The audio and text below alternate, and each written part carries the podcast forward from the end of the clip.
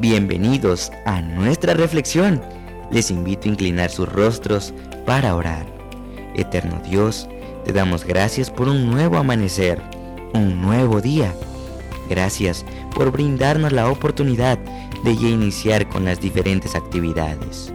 Y ahora que nos disponemos para abrir tu palabra y meditar en ella, pedimos tu dirección, la dirección de tu Santo Espíritu. Te pido una bendición para todos tus hijos quienes participan cada mañana, cada día de estas reflexiones. Te lo pido en el nombre de Jesús. Amén. Hoy meditaremos en el capítulo número 12 del libro de Deuteronomio. Ayer hablamos acerca de las decisiones que debemos tomar y una de las más importantes es decidir hacer cambios en nuestra vida. Los cambios son progresivos los cambios se van dando a medida que tú vas encontrando el sentido de la vida cristiana, dejando cosas no por obligación o porque otros te lo digan, sino porque amas a Dios y te das cuenta que es necesario realizar cambios significativos. Si bien es cierto, Dios te ama tal y como eres, pero una vez que vienes al Señor debes realizar esos cambios. Es precisamente el pedido de Dios para su pueblo en el capítulo de hoy. Tomemos nuestra Biblia juntos y descubramos las lecciones que nos deja el capítulo de este día. Notemos lo que registran los versículos 1 al 3. Las normas y mandatos que cuidaréis de poner por obras durante toda vuestra vida en la tierra que el Señor el Dios de vuestros padres os va a dar en posesión son estos. Destruiréis enteramente todos los lugares donde las naciones que vosotros heredaréis sirvieron a sus dioses en lo alto de los montes, en los collados y debajo de todo árbol frondoso, derribaréis sus altares, quebraréis sus imágenes, quebraréis sus postes hidrolátricos, destruiréis las esculturas de sus dioses y extirparéis el nombre de ellos de ese lugar. Lo que Dios está diciendo es, una vez que ustedes entren a la tierra que yo les he prometido, no dejen absolutamente nada de lo que está allí, que los oriente o los anime a darme la espalda y buscar otros dioses. Deben realizar cambios significativos en su vida. Deben realizar cambios en ese lugar. Es decir, donde se adoraba a los ídolos, ahora deben adorarme a mí. Donde habían altares para sacrificar a los ídolos, deben haber altares para adorarme a mí. El Señor quería llenar no solamente el corazón de su pueblo, sino también la tierra que ellos estaban en ese momento conquistando. Hoy el Señor te anima a ti y a mí también a realizar cambios en nuestra vida, a derrumbar los altares de idolatría, las imágenes que hemos estado adorando, aquellas cosas que le quitan el primer lugar a Dios. Es por eso que cuando el Señor toma el control de nuestra vida y nos lleva a donde Él quiere llevarnos, ahora Él nos insta para que podamos realizar cambios que valen la pena, cambios que nos ayudarán a crecer.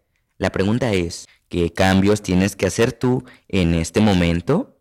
Veamos ahora lo que registra en los versículos 10, 11 y 12 pero pasaréis en el Jordán y habitaréis en la tierra que el Señor vuestro Dios os da de herencia, y Él os dará reposo de todos los enemigos que os rodean, y viviréis seguros.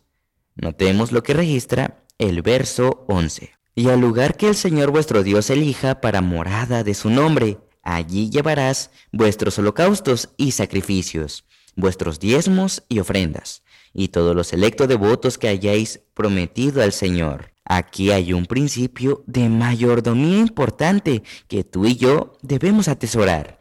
Y es que Dios elige el lugar donde debemos presentarnos para ofrecer nuestros holocaustos, nuestros sacrificios, nuestros diezmos y nuestras ofrendas. Significa que no es donde a nosotros nos parece que es correcto llevarlos. Muchas personas dicen, pero yo creo que mis ofrendas y mis diezmos deben ir hacia este lugar deben ser usados de esta manera. Déjame decirte que Dios establece el lugar donde tú los debes llevar.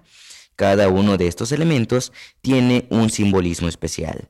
Por ejemplo, los holocaustos son sinónimo de lealtad, los sacrificios son sinónimo de confesión, los diezmos son sinónimo de adoración y las ofrendas son sinónimo de gratitud. Hoy el Señor te indica dónde tú debes ser leal a Él.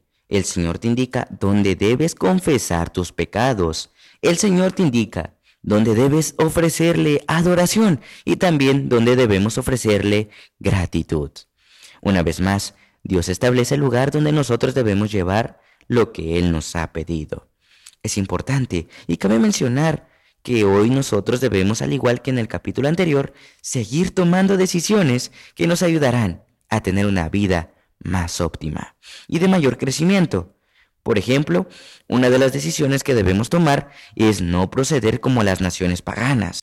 Nota lo que registra en los versos 29 al 32. Cuando el Señor tu Dios haya destruido ante ti las naciones que vas a poseer y las heredes y habites en su tierra, guárdate de no tropezar, imitándolas después de que sean destruidas de ti. Y aquí el Señor desea que cada uno de nosotros podamos abandonar cualquier práctica y comenzar a tener una nueva vida en Cristo Jesús. ¿Qué práctica tenían estas naciones? Notemos lo que registra el verso 31. No procedas así con el Señor tu Dios, porque ellos hicieron a sus dioses todo lo que el Señor abomina, lo que Él detesta, pues quemaban aún a sus hijos e hijas en honor a sus dioses. Para finalizar, déjame contarte una experiencia que leí o escuché hace algún tiempo. Había una mujer a la orilla de un precipicio con dos niños, uno evidentemente sano. Este niño jugaba alrededor de su madre y su otro hermano que permanecía en los brazos de su mamá. Este niño estaba enfermo, se notaba delgado, lloraba, así que un misionero pasó por allí y le preguntó a aquella mujer qué le pasaba.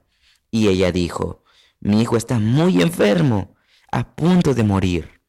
Aquel hombre dio algunos enseres a esta mujer para que pudiese alimentar a sus hijos. Se fue en su camino, pero al cabo de algunas horas regresó y se dio cuenta que ahora solamente estaba la mujer con el hijo sano en sus brazos.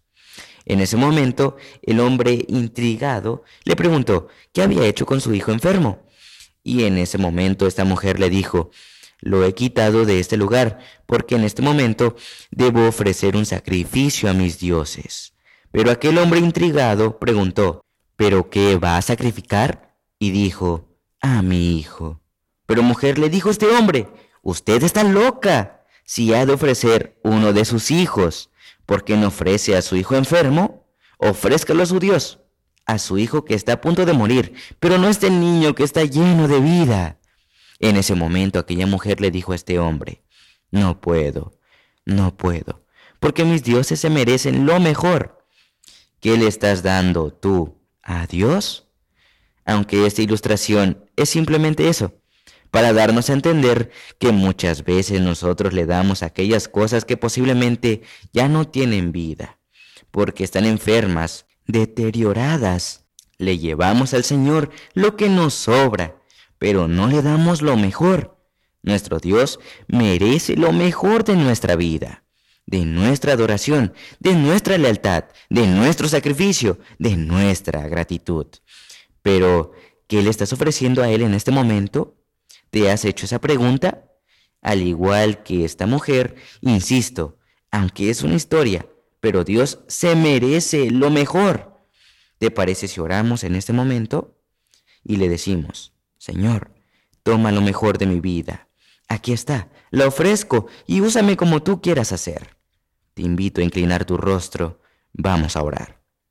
Padre, en esta hora te damos gracias porque hoy hemos entendido cuán importante es ser obedientes, leales, ser agradecidos y verdaderos adoradores.